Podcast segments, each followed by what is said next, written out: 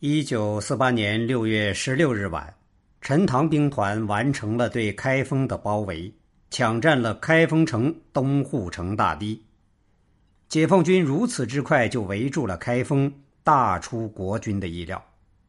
更为麻烦的是，三路解放军同时围攻兖州、开封、襄樊这三个城市要点，解放军多点开花，国民党方面立刻就感觉到了兵力不足。中原地区的国民党军队虽然总兵力有五十七个整编旅，但是能拉出来野战的精锐只有五军、十八军、整编二十五师等少数部队，绝大多数部队。待在乌龟壳城市里守卫没问题，拉出来野战那就是一个渣。无奈之下，蒋介石做出了这样的决策：调动黄百韬二十五整编师去救援兖州，襄樊暂时无兵可派，只能自求多福；集中大部分机动兵力去救援开封，毕竟开封属于河南省会。开封如果丢掉的话，政治影响太坏。不过，因为在此之前，解放军进攻国民党军队驻守的重型城市非常吃力，所以呢，蒋介石对开封的防守非常有信心。他对顾称：“开封没有援军也能坚守十天，共军这样不顾一切的强攻，伤亡必大。”不要多，再有两天就难以支撑下去了。根据蒋的指示，国防部很快拿出了以开封为核心围歼华野外线兵团的计划，集中邱清泉兵团、孙元良兵团、欧寿年兵团、胡琏兵团，从东南西北四个方向去救援开封。计划特别强调。要注意多步开进，不可过早，亦不可过迟。过早则敌钝，过迟则开封有失。国民党国防部作战计划居然要求救援不可过早，由此可见，蒋介石对于开封守卫信心十足。既然国民党军队不肯积极救援开封，陈塘兵团仰攻开封，就只能变为真打。虽然过去解放军攻击中型城市非常吃力，但是这一次陈塘兵团攻击开封还是有一定把握的。原因很简单，在攻击开封前，中共地下党就拿到非常详细的开封城防图，并且在一九四八年五月。将这份至关重要的城防图交给华野。中共地下党拿到国民党绝密的开封城防图，大家一定开始脑补地下党红色特工打入开封国民党高层，通过机智勇敢的行动，最后获取了这份绝密情报。然而，真实的历史过程简直就是一部荒诞剧。开封是国民党省党部所在地，这个国民党省党部呢，下属有一个文化服务社，文化服务社印刷部承印国民党党政机关、军事单位各种报表文件。一九四八年五月，这个文化服务社接到一个印刷任务，承印绝密的开封城防图。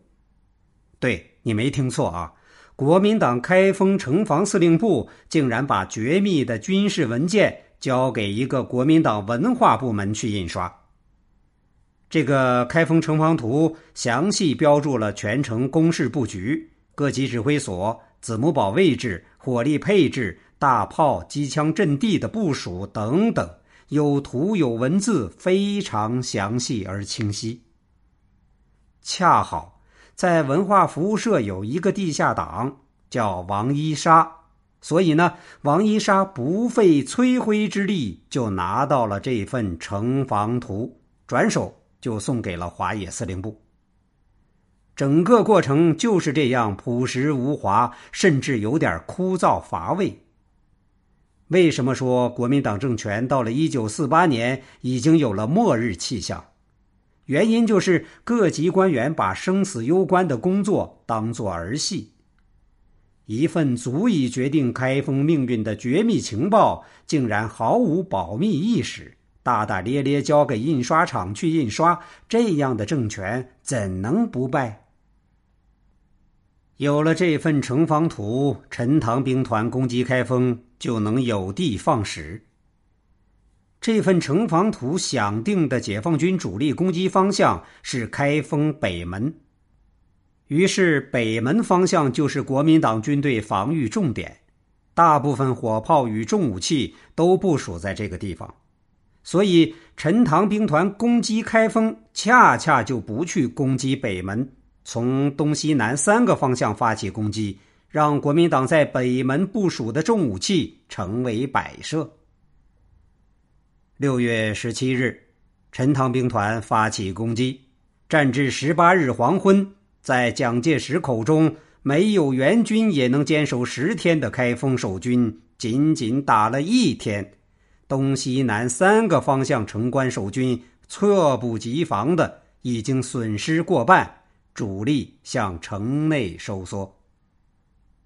而这时啊。国民党外围援军还遵循国防部开进不可过早的命令，慢腾腾的刚刚出发。开封守军吃紧，围绕开封外围的攻防战也变得激烈。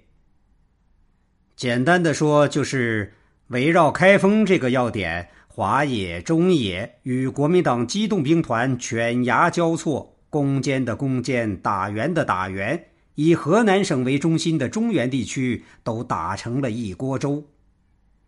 六月二十二日，陈塘兵团攻克开封，歼敌约三万余，缴获大批装备，豫东第一阶段战役大获全胜。开封战役虽然胜利，但对下一步计划，华野外线兵团高层争议很大。当时增援开封的国军，除了南线的胡联兵团距离尚远外，主要有三大块一是从郑州由西向东来援的孙元良兵团整四十七军；二是鲁西南地区来源的邱兵团和刘汝明四绥靖区部队；三是从民权经睢齐两县来增援的欧兵团。欧兵团与邱兵团和刘的绥靖区部队都是从东方来的，可把邱、欧、刘视为一块儿。孙元良兵团呢，从郑州来，中野九纵一个纵队阻击他，他就停滞不前，这说明孙兵团实力不强，是一支弱旅。